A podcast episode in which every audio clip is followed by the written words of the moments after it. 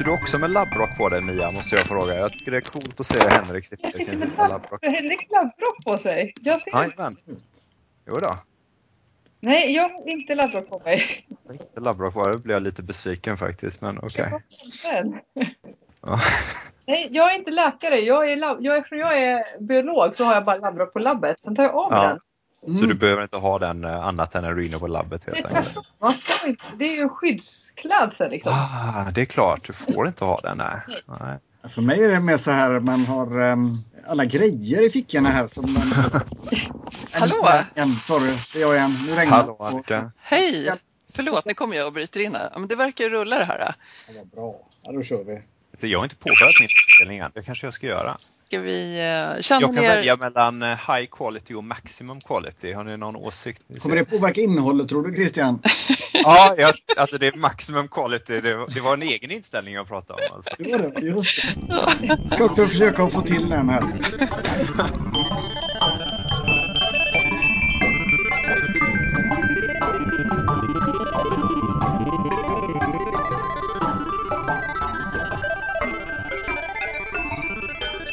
Hej och välkomna till Akademipodden, Sveriges Unga Akademis podcast. Sveriges Unga Akademi som är ett oberoende tvärvetenskapligt forum för ett urval av de mest lovande unga forskarna i Sverige. Jag heter Annika Moberg och arbetar med kommunikation på Sveriges Unga Akademis sekretariat.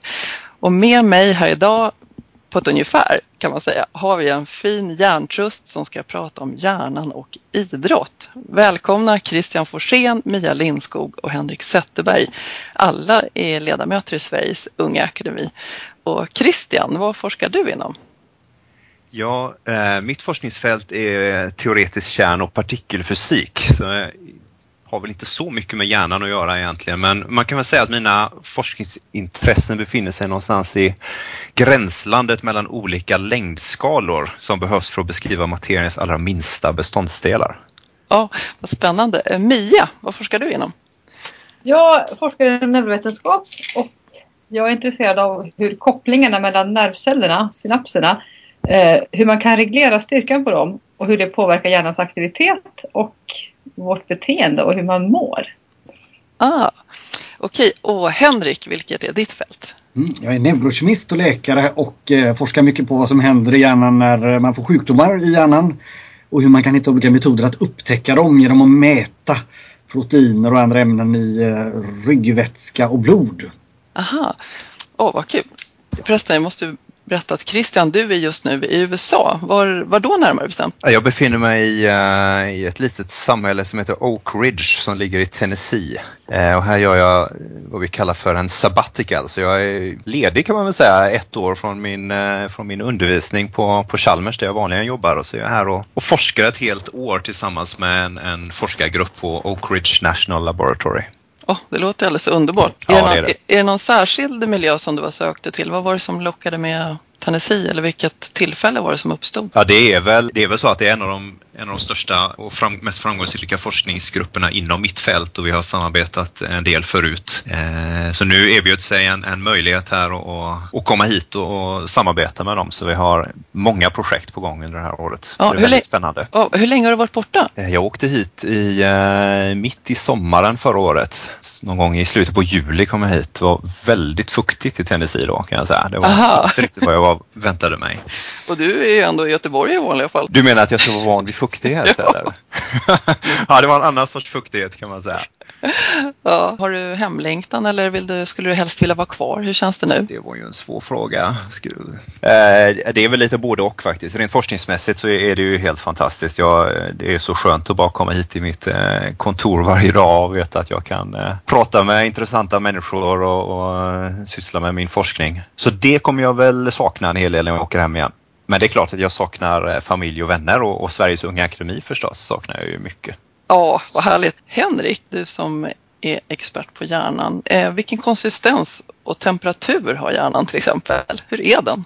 Eh, hjärnan har ju samma temperatur som kroppen i övrigt eh, i, i, livet så den är ju runt 37 grader om man inte har feber. Och eh, då kan man också säga att um, hjärnan är ganska lös i sin konsistens vid den temperaturen. Det är ju väldigt hög andel fett i hjärnan och eh, om man värmer fett lite grann så blir det ganska lös konsistens av den. Så ibland, vissa eh, har liknat det lite vid en um, chokladpudding eh, faktiskt i konsistensen. Oho. får man lite extra att tänka på desserten ikväll kanske. Ja, och du har ju sett att idrott kan vara riktigt dåligt för hjärnan. Mm. I, I, din forskning så har ni tittat på vad som händer med hjärnan i uh, lite tuffare sporter som MMA till exempel. Kan du berätta om det? Mm. Vi har egentligen inte forskat på MMA men vi har forskat på flera andra kontaktsporter. Boxning och ishockey och även lite grann i, i fotboll faktiskt.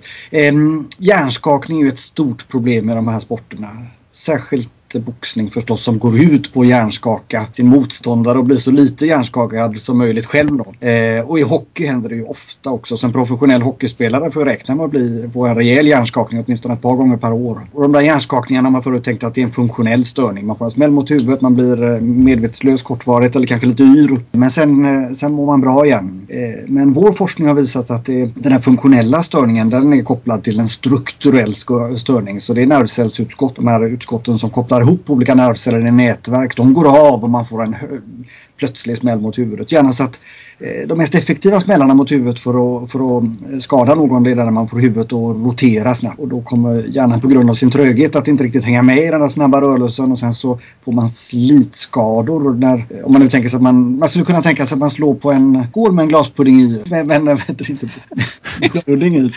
Och då skulle man kunna se hur den rör sig. Där precis lite mer djupt in i hjärnan så, så får man de här slitskadorna.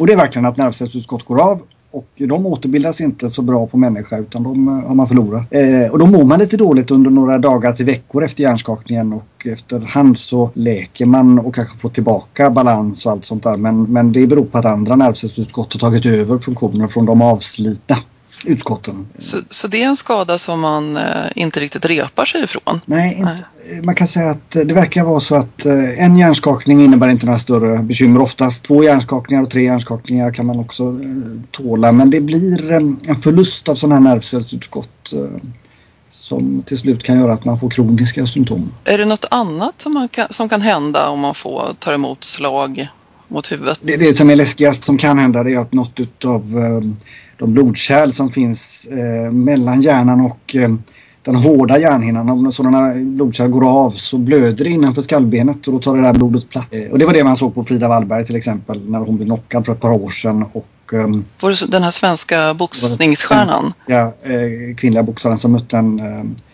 en eh, ganska bra boxare i en titelmatch. Och man såg när hon gick matchen att, att hon eh, liksom förlångsammades efter ett tag och, och, sen så till slut så blev det ganska uppenbart att hon hade något som pågick in i huvudet och det som hände var då att eh, blodkärl hade gått sönder och blödde in i, innanför skallbenet och då kom ju det var ett slutet rum och det där blodet som då frisätts tar plats och klämmer på hjärnan.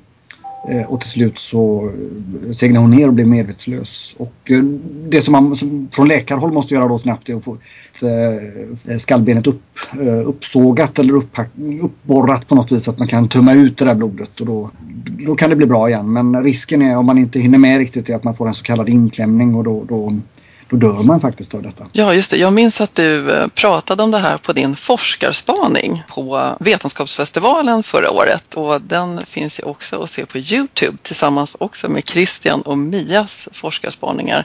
Och här kommer ett tips till er som lyssnar. Vi kommer att genomföra forskarspaningarna med glimten i ögat även i år på Vetenskapsfestivalen fredag den 17 april på Stadsbiblioteket i Göteborg.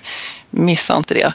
Och de ska vi spela in också så att man kan se dem i efterhand. Eh, och jag minns också Henrik att du berättade om en dröm som du hade haft i din spaning som var ganska rolig. Mm, just det, ja, jag hade, när jag funderade inför forskarspaningen så gick jag och tänkte jättemycket på detta. För det är lite, det här med hjärnskador och sånt, det är ju lite känsligt att hålla på och man kan inte hålla på och raljera för mycket med det för det är ju allvarliga skador och man så jag, hade nog, jag var nog lite nervös inför den här forskarspaningen och tänkte att nu får jag inte trampa i klaveret här. Så jag tror att det pågick ganska mycket i mitt undermedvetna vad jag skulle våga säga. Men då drömde jag att en, en av de personer som har varit för kampsporter i Sverige det är hon som är ordförande för Riksidrottsförbundet. Att um, hon och prins Carl Philip som var på en fest ihop, jag hade sett, uh, hittat bilder på detta på nätet, att de diskuterade detta med hjärnskador i sport. Då har vi Carl Philip som är en väldigt, uh, han är ju väldigt pigg på det här med motorsport. Och där händer det ju också olyckor som kan bli jätteallvarliga.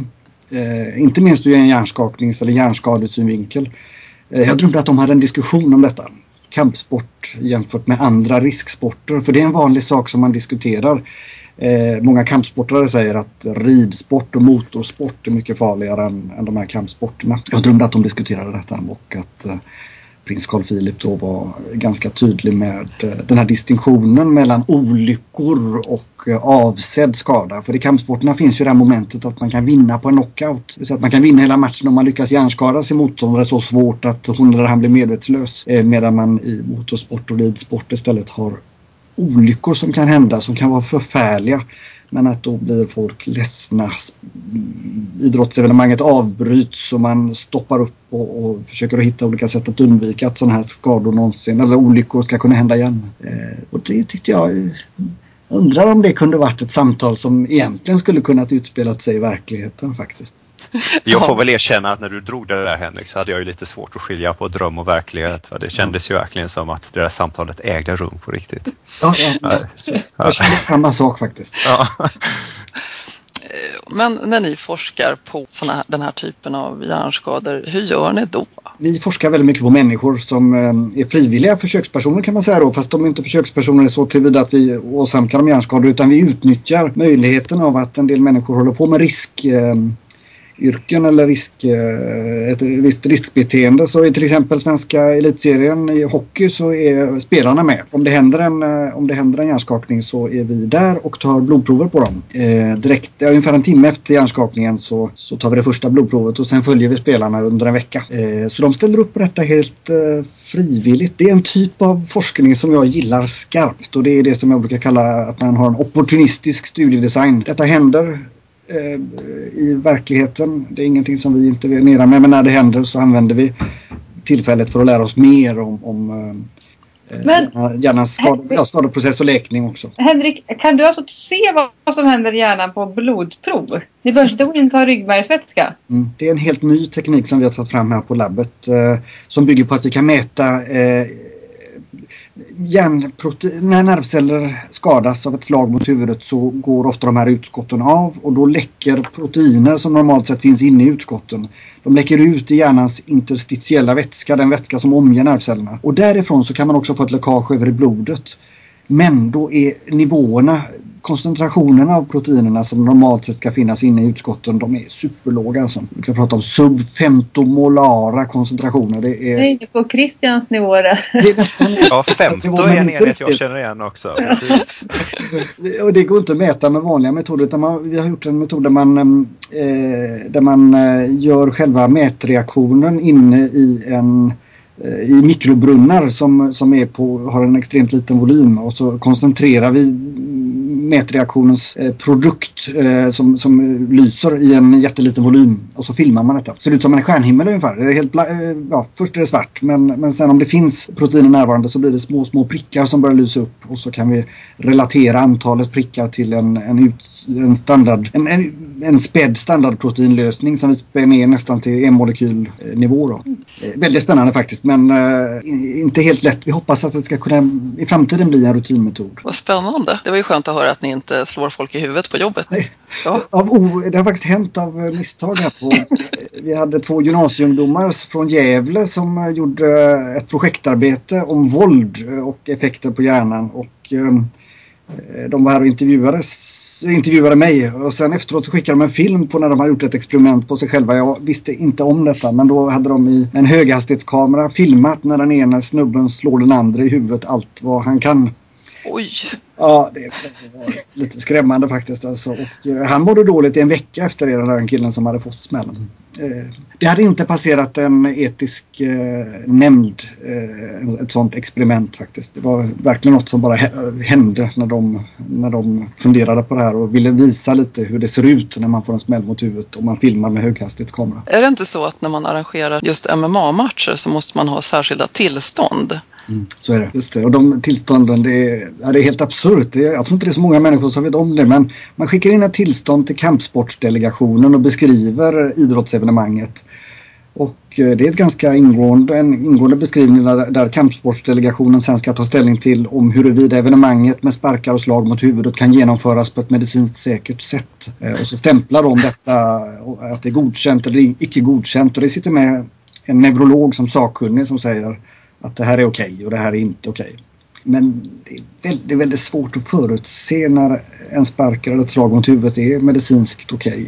Okay. jag skulle vilja säga att det är omöjligt men på något vis har man sagt att i Sverige så här ska vi göra så här. Ja, vi har ju en, en ledamot i akademin som är ganska engagerad ungdomsledare i kampsport, inte just MMA, men han ser ju väldigt många fördelar och positiva effekter också av att ungdomar engagerar sig i, i idrott. Men eh, han var ju tydlig med att i på juniornivå så fick man ju faktiskt inte slå och sparka varandra i huvudet. Ja, Mia, du har ju sett att idrott kan vara bra för hjärnan. Du var med och publicerade en artikel i eh, Cell förra året. Vad gick den ut på? Ja, där tittade vi på, alltså vi ville titta på hur fysisk aktivitet och träning kan vara bra för hjärnan. Och framförallt så har jag studerat lite eh, djurmodeller för depression. Och vill vi se om man kan, träning kunde vara bra mot, mot depression. Eh, och då hade jag ett samarbete med en muskelfysiolog. Det var rätt roligt för han hade en mus som överuttryckte en viss transkriptionsfaktor. Så I möss kan man ju lägga in gener så att de kan, man kan förändra specifika eh, saker. Skräddarsydda möss, kan man säga så? Möss, precis. Så att de här mössen de uttryckte ett, ett protein bara i musklerna som gjorde att de blev vältränade utan att behöva träna. De blev, så här, men de blev lite maratonaktiga. Eh, de blev bra på uthållighetsträning. Och man såg ingen skillnad på dem hur de betedde sig eller hur de såg ut. Eh, om man bara tittar liksom på när de sprang kring i buren. Men det vi gjorde då var att vi stressade de här mössen under fem veckor med ganska milda stressorer. Alltså ganska, man satte på lite högt ljud en stund eller eh, skakade på buren. Om man gör det i, på oförutsägbara tider då, då utvecklar djuren depression. Eller de utvecklar ett beteende som påminner om depression hos människor. Ja. Eh, och då visade det att de här djuren som var, hade vältränade muskler utan att behöva träna. De eh, utvecklade inte det beteendet. Utan de var, verkade skyddade då mot stressen. Eh, så då hade vi sett att det finns någonting i vältränade muskler som skyddar mot att stressinducerad depression. Och sen när vi gick vidare och tittade så, så försökte vi förstå vad händer i hjärnan på de här vältränade musklerna. Och då var det faktiskt så att det hände ingenting eh, från början utan hjärnan Innan vi hade stressat oss så såg hjärnan likadana ut. Men utan det som hände var att musklerna bryter ner eh, någonting som bildas i kroppen vid stress. Så att det aldrig kommer in i hjärnan. Det finns någonting ute i musklerna som skyddar mot stress kan man säga. De är sådana form av dörrvakter då? Musklerna. Ja, ett filter eller precis. Åh, oh, vad spännande. Det är lite som man kanske länge har trott. Men vad var det som var speciellt med den här studien? Alltså, man vet ju att träning är bra för för välbefinnande. Det är ju liksom inget, det är ju väldigt välkänt. Det som var spännande här var dels att vi kunde visa att det sitter någonting specifikt i musklerna. Det händer så, alltså när man tränar händer det så mycket. Man, man får ju liksom bättre syresättning och man får bättre hjärtkapacitet och man äter mer så man får i sig bättre näring och alla möjliga grejer. Men i och med att vi hade fått den genetiska, en genetiskt manipulerad mus som inte behövde träna eh, så kunde vi säga att vi vet att det här sitter i muskeln och vi kunde till och med hitta exakt vad det var som gjorde, som, som gav den här effekten. Otroligt spännande. Ja, det var jätteroligt och det är kanske inte så superspännande för alla friska människor som kan träna. För där finns det så otroligt mycket belägg hos människor och att det är bra att träna. Eh, utan men däremot så i och med att vi hittade vilken mekanism det var så kan man ju faktiskt tänka för de som inte kan träna av medicinska skäl så det, får man ju ofta en depression som följdsjukdom. Och då, kan, där kanske man kan komma in med något läkemedel till exempel och komma åt det. Ja, ni gjorde ju Hur var det du sa? Att ni gjorde de här mössen vältränade utan att de tränade? Ja, precis. Ja, vi är ju kanske, jag vet inte om det är tur eller dåligt, men vi är ju ganska långt ifrån att kunna göra det här på människor, så vi får väl se om vi kommer dit. Ja, vi får, vi får helt enkelt fortsätta försöka träna då. då. Ja, jag tror att det är mycket lättare fortfarande att träna än att manipulera sig själv genetiskt. Ja, vad heter det? Christian, till en av akademins årsdagar så var det lite oklart om du skulle hinna i tid. För du var ute och sprang långt. Du sprang Stockholm Marathon, men du hann. Och idrott är ett av dina intressen. Har du sprungit flera maraton? Eh, ja, jag har sprungit några stycken. Det brukar bli eh, ett eller två om året. Det är väl ungefär vad jag klarar av. För jag får väl erkänna att kroppen mår inte jättebra efter ett maraton så jag brukar behöva några veckor innan jag, innan jag känner mig fit for fight igen. Men eh, just Stockholm Marathon har jag sprungit flera gånger. Jag trodde verkligen att det skulle, att det skulle gå bra den här dagen när vi hade års, årshögtiden men jag tog väl lite lång tid på mig i duschen och, och sen, vi skulle väl ut med en båt om jag minns rätt. Eh, och jag tog, vi bodde hos min, min svåger ute i en förort där så tog vi tunnelbanan in och sen skulle vi gå en rask promenad till kajen minns jag att jag hade planerat. Och det, det kändes inte alls bra så, så det fick bli en taxi den sista biten där istället. Ja, maraton, det är långt. Det här med idrotten, upplever du att träning har positiva effekter för dig i ditt jobb som forskare? Ja, jag, jag, måste faktiskt säga att det, det, det verkligen har det. Eh, jag, jag, kan väl säga att det, det är väl det, det, är framförallt två saker som jag har eh, kunnat identifiera som jag, eh, som jag tycker är positiva effekter. Det, det, ena är när jag, när jag är ute på de här eh, långpassen, för det, det, är viktigt när man springer maraton att man får så här många, många mil i benen. Det, det, krävs rätt mycket mängdträning. Så, så jag är ibland ute på sådana här långpass som är en två, tre timmar eller något när jag är ute och springer. Eh, och, och då eh, det är ganska lågintensiv, min puls går inte upp särskilt mycket utan jag håller en ganska jämn takt och sådär. Och, och då märker jag att mina, mina tankar vandrar rätt fritt och det är ganska ofta som det händer att jag att jag, att jag kommer på en ny idé, något som jag inte har tänkt på tidigare eller, eller jag plötsligt kommer på en lösning på, på något problem jag gått och grubblat på. Att det, och att det händer just under de här lågintensiva långpassen. Så det, jag är lite nyfiken på om Henrik eller Mia kanske har något att förklara hur det, hur det faktiskt går till. Jag tänkte fråga dig där Christian. Händer det, de här upplevelserna, kommer de i slutet av långpassen eller under den andra hälften så att säga? Eller när, märker du att det är någon skillnad?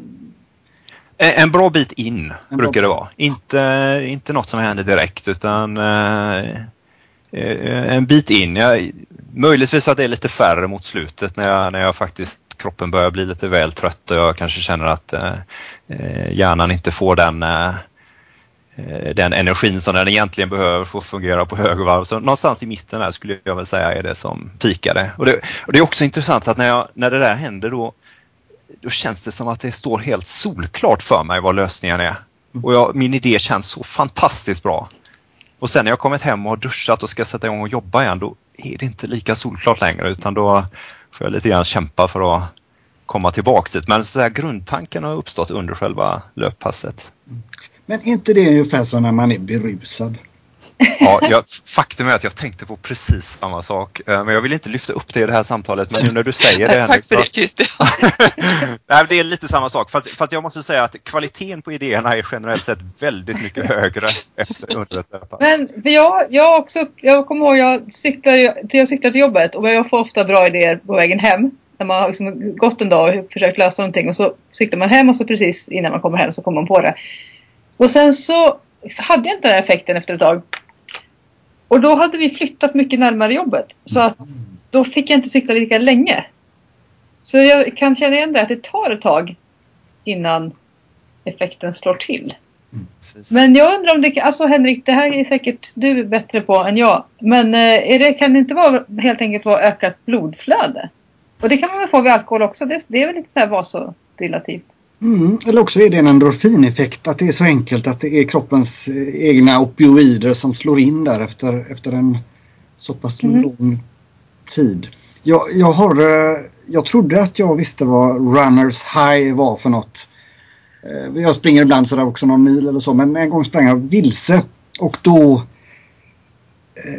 jag sprang rejält vilse och efter två timmar så började jag närma mig hem igen efter att ha fått eh, ringa, eh, låna en telefon hos några som jag mötte. Men i alla fall då upplevde jag på riktigt runners high och det var verkligen, det var ju verkligen en, en eh, nästan en ruseffekt alltså. Och det, jag undrar om inte det skulle kunna vara en endorfin kick. Men det är säkert Ja, musik. Men, men det här att man upplever att man är lite mer klartänkt. Att man rensar bort sådana här hinder liksom. Att man kommer på bättre idéer. Det behöver inte nödvändigtvis vara endorfiner. Eh, nej. Om det nu inte är så att endorfinerna ger en upplevelse av att, att man eh, att allt står klart. Och det, man anar ju lite här på Christians eh, kommentar att eh, idén kanske inte är riktigt lika jäkla bra som den verkar. På något vis. Nej, precis. Jag, man kan nog koppla det till de här endorfinerna som du, som du säger där. Vad var det jag tänkte på mer? Mm. Förlåt. Ser du hur jag... Ja, svårt att koncentrera mig. Nej men just det, så här var det. Min, eh, min kanske lite mindre vetenskapliga eh, förklaring där också var ju att eh, jag känner väl lite grann när jag är ute och springer att, att jag, jag är inte distraherad av andra saker. Eh, När man sitter på kontoret så även om man försöker koncentrera sig på någonting så har man sin mail och man har kollegor som kommer in och pratar med en och, och det är svårt att ägna sig åt en sak i, i mer än eh, ja, en kortare tid. Mm. Men när man är ute och springer och inga telefoner och ingen som pratar med en så, så, så kanske man har en liten annan förmåga att eh, fokusera helt enkelt. Jo, men det finns ju någonting som... Eller man har ju sett att det här med att multitaska är faktiskt hjärnan inte så bra på som man tror. Eller som man vill Precis. tro kanske. Utan att man... Gör man två saker samtidigt så tappar man lite effekt på bägge grejerna. Eh, Så att det stämmer ju säkert att du kan fokusera. Eh, Är ni beroende av träning? Eh, ja, det, det är man väl delvis. Åtminstone på det sättet att jag faktiskt mår dåligt om jag inte tränar. Eh, känner jag. Så, så kanske mindre det här att jag känner att nu måste jag träna och, och mer av att ja, jag mår dåligt efter att jag en dag inte har tränat. Har du kunnat uppehålla din träning nu under tiden i USA? Ja, jag får väl erkänna att Tennessee är väl kanske inte ett mecka för den löparintresserade. Eh, bara det här att det inte finns trottoarer på vägarna gör det ju lite svårt att ta sig fram. Men eh, jag har väl hittat några rundor som jag klarar av att springa. Här på labbet finns det en del skogsområden som jag faktiskt kan få lite, lite löpning. Men visst, jag har, jag har, uppehållit, eh, jag har uppehållit träningen och jag ska faktiskt springa i Boston här om några veckor. Så, Är det maraton? eh, det är ett maraton, ja. Jajamän. Ja, vad kul. Ja, det, så det ska bli kul. Vi får se om, det, om jag är så vältränad som jag var. Ja, hur lång tid är det kvar till Boston Marathon? Ja, det vill jag inte tänka på. Men det, jag tror faktiskt det bara är en, vad är det, tre veck, fyra veckor kanske. Något sånt där. Jag kan säga så här, har man inte börjat träna än så är det för sent att börja nu. Eh, Men, men jag har ju tränat så det, det ska nog gå bra.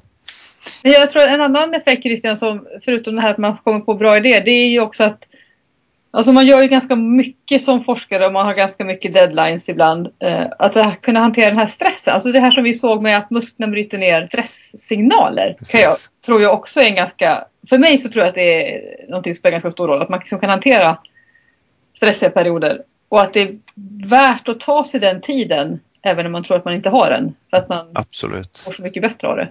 Att man Ja, tjänar... nej, det känner jag igen också. När man sitter med en deadline eller man ska hålla ett föredrag som man måste förbereda så, eh, så är det mycket värt att ta en paus där och ge sig ut på ett pass och efter det så känns det mycket bättre och ofta är man mer produktiv efteråt. Det också, ja. Christian, har du något problem med din forskning som du funderar på just nu som du hoppas hitta en lösning på, kanske i nästa löppass? Ja, ja det, oh, det har jag faktiskt. Eh, det har jag faktiskt och det, det är ett ganska svårt problem. dig. Vad sa du? Att? Du berättar ska vi hjälpa dig. Ja, tack. Jo, nej, eh, jag, kan, jag kan berätta om mitt problem så får vi se om ni kan hjälpa mig. Men mitt problem är egentligen eh, följande och det är hur, hur kan vi kvantifiera det vi inte vet? Förstår ni frågan? Kan vi, säga, kan, vi, kan vi mäta det vi inte vet? Är min fråga just nu. Och bara för att ge lite, lite bakgrund här till frågan så, eh, så jag, jag sysslar till exempel med att göra modeller av atomkärnor. Och atomkärnor består av neutroner och protoner. Och de i sin tur består av ännu mindre saker, kvarkar och gluoner kanske ni har hört talas om. Eh, och, och vi har en teori inom fysik som kallas för eh, standardmodellen och där finns det något som heter, ja det är så roligt att säga så jag får säga det på radio här nu då, eh, kvantkromodynamik heter teorin som beskriver hur de här kvarkarna och gluonerna växtverkar.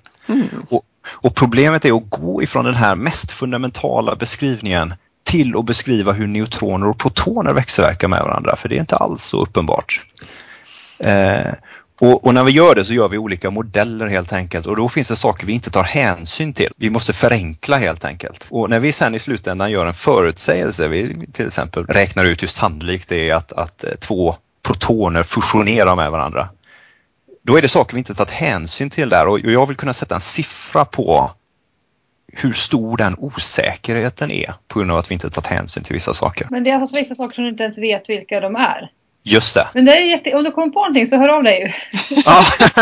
jag känner att jag måste ta en cykeltur innan jag kan hjälpa dig. Att, eh, vi, vi har satt, det var lite roligt, vi satt faktiskt i en paneldiskussion häromdagen och pratade om medvetande och där är det också så här, vi har ingen aning om vad medvetandet är i hjärnan. Uh, och det kanske till och med är någonting som vi inte ens vet. Alltså vi kan ju mäta vissa saker i hjärnan men vi vet ju inte om det vi mäter är det som spelar roll för funktionen. Vi tror ju det. Men det kanske finns andra saker som vi inte ens vet om. Uh, som också spelar roll. Men Christian, du vet ändå atomens volym. Du har någon slags... Eller, eller vet du har någon ja, slags... Här, vilken, vilken bra fråga. Och den har jag inte ens inövad för det är mitt andra problem nämligen.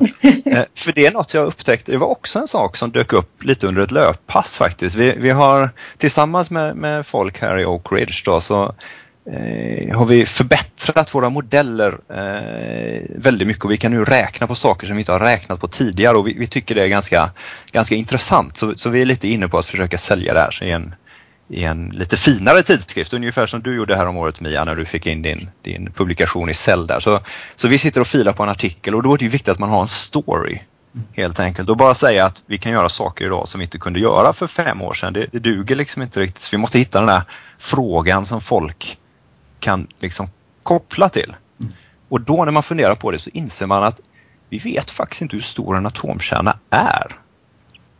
Om man ska vara riktigt noga. Redan för säga, 50 år sedan ungefär så lyckades man eh, mäta storleken på en atomkärna genom att skjuta elektroner på med väldigt hög hastighet och sen mäta hur de spreds. Så då, då kan man mäta hur laddning är fördelad inne i atomkärnan. Och det ger ju ett mått på hur stor den är. Men det är ju bara, det är bara de laddade partiklarna man mäter då. Det är ju protonerna inne i atomkärnan. Men där finns ju också neutroner.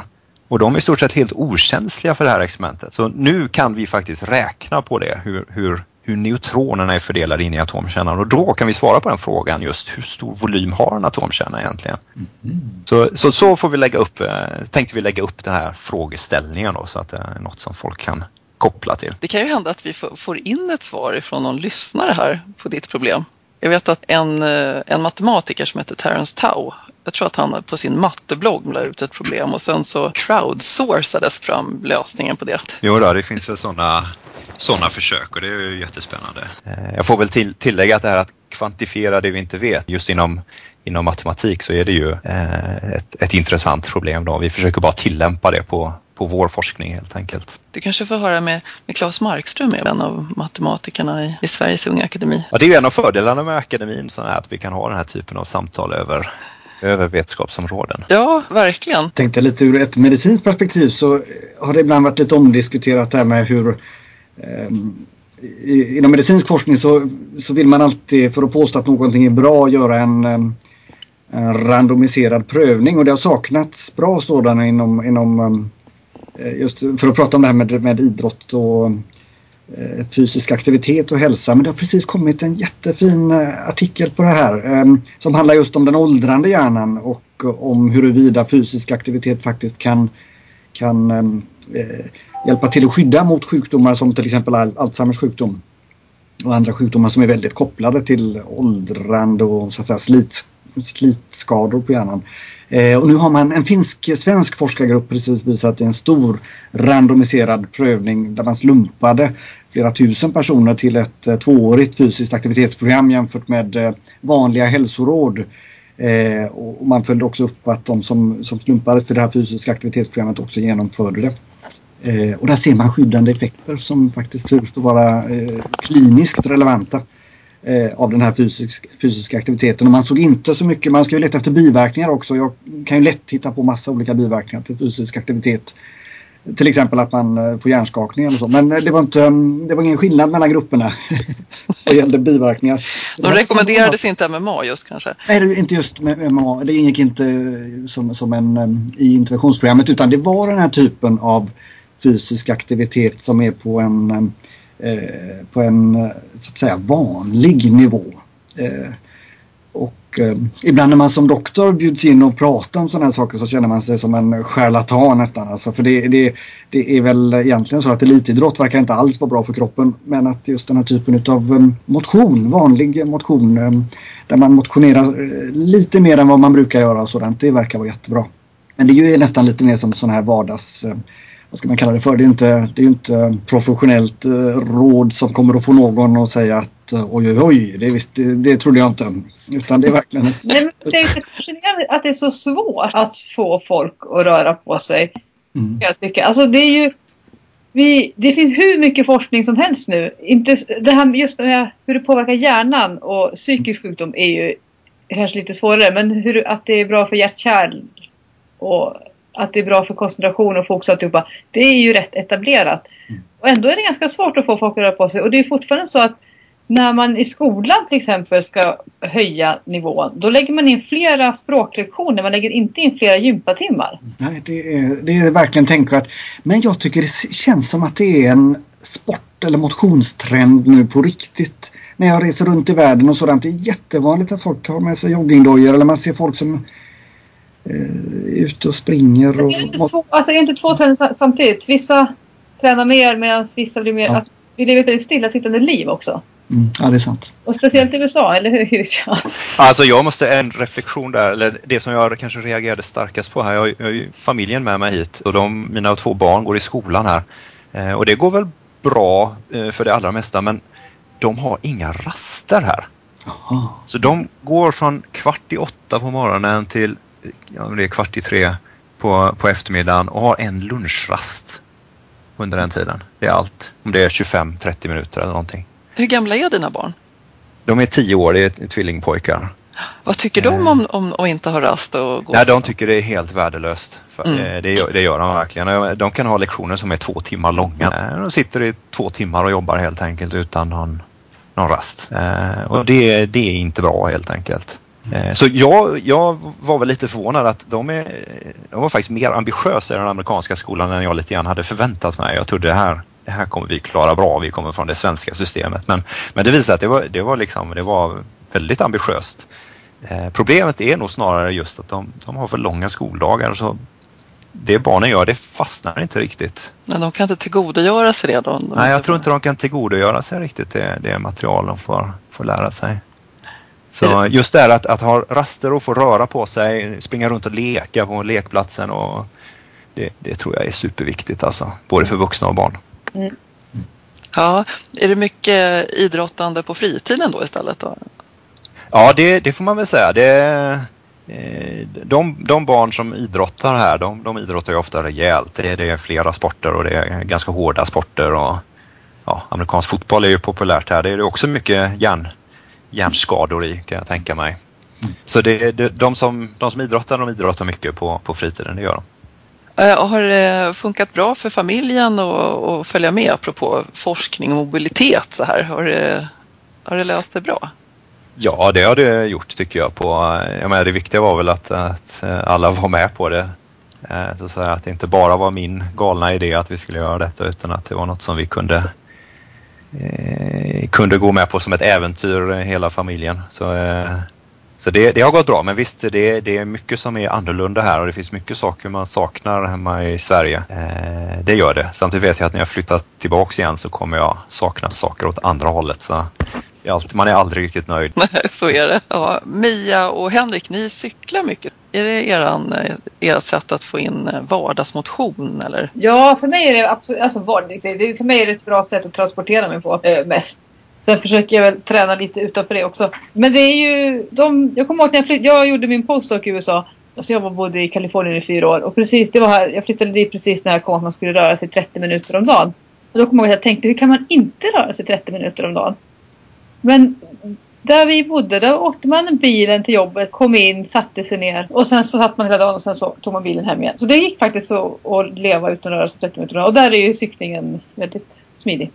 Mm. För mig är det samma. Jag, alltså, det är ett transportmedel som gör att eh, som faktiskt är den, eh, ja, den stora motionen jag eh, får i vardagen nu. Jag brukar springa någon sväng eh, på helgen. Annars är det cyklingen och eh, där har jag också haft de här upplevelserna av att man hinner tänka igenom saker medan man cyklar. Och ibland tycker jag att jag inte vet hur jag har kommit hem heller. Alltså, alltså det är något märkligt som händer. Det är kanske ungefär samma som de här långa löpturerna du har Christian. Men ja. på något vis så, jag cyklar inte så långt. Det brukar vara mellan 10 och 14 kilometer enkel väg.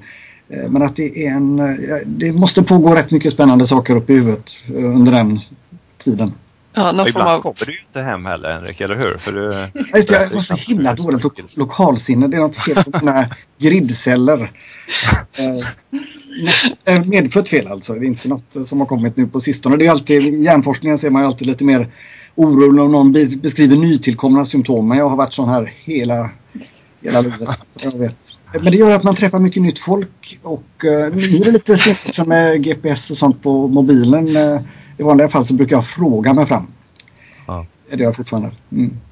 Det, det, det, låter, det, låter som ett gott råd men, men eh, forskarnas tips kan man säga på något vis i alla fall att idrott är för det mesta bra för hjärnan. Ja.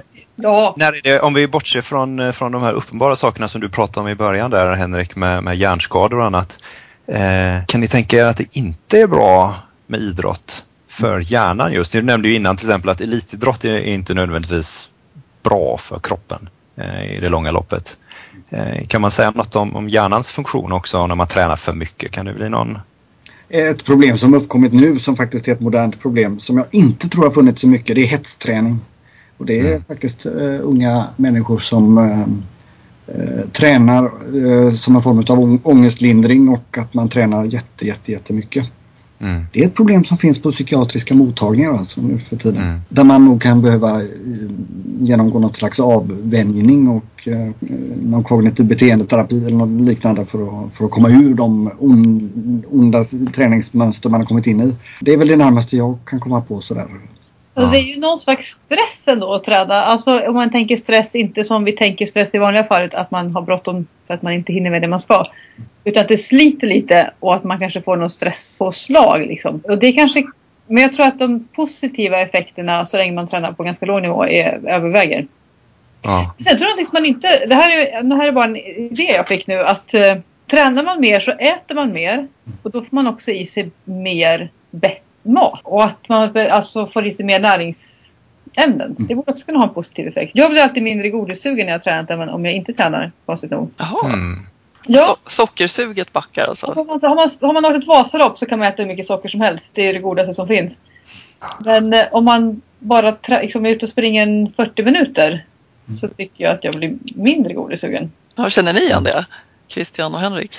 Ja, det var ju en samvetsfråga. Eh, det har väl hänt eh, en eller annan gång att jag har tryckt i mig något sött efter ett träningspass. Men, men eh, det får jag väl också känna att jag säger att jag känner igen det här att man man är mer sugen kanske på, på näringsriktig mat. Kroppen behöver helt enkelt det efter ett träningspass och det, det känner man också. Man känner ett mer sug av det. Jag har aldrig tänkt på detta riktigt men eh, jag vet att när jag började cykla för kanske en, nästan tio år sedan då, så, märk, så tänkte jag på att jag åt mer. Det, det är absolut. Det, kan, det här godissuget kan ju bero på var, var grundnivån ligger. Liksom. Om den ligger väldigt högt så kanske man sänker den lättare. Mm. Men det är många idrottsmän som berättar att, att de, eh, de får problem med vikten efter att de har slutat och, med sin sport eh, förstås. Eh, så det är nog så att man kan ha kvar samma det kanske är så att man måste, när man trappar ut träning så måste man också medvetet trappa ut energiintag för att inte få problem att man går upp i vikt. Nej, precis.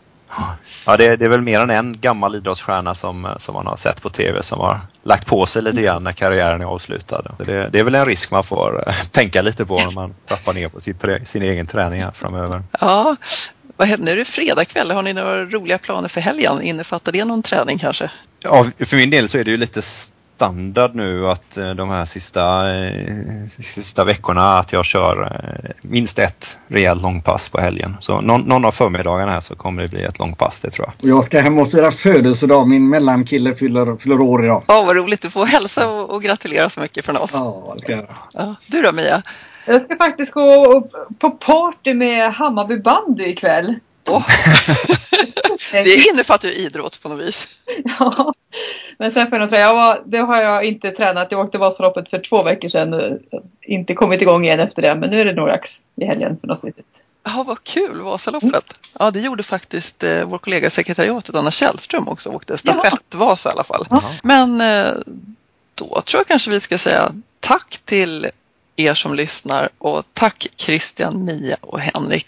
Håll huvudet lagom kallt då, apropå den här chokladpuddingen. Eh, och glöm inte att hålla koll på forskarspaningar. Ni kan till exempel följa Sveriges Unga Akademi på Facebook eller Twitter. Där heter vi Unga Akademin. Och så säger vi hej då från Akademipodden. Hej då! Hej då!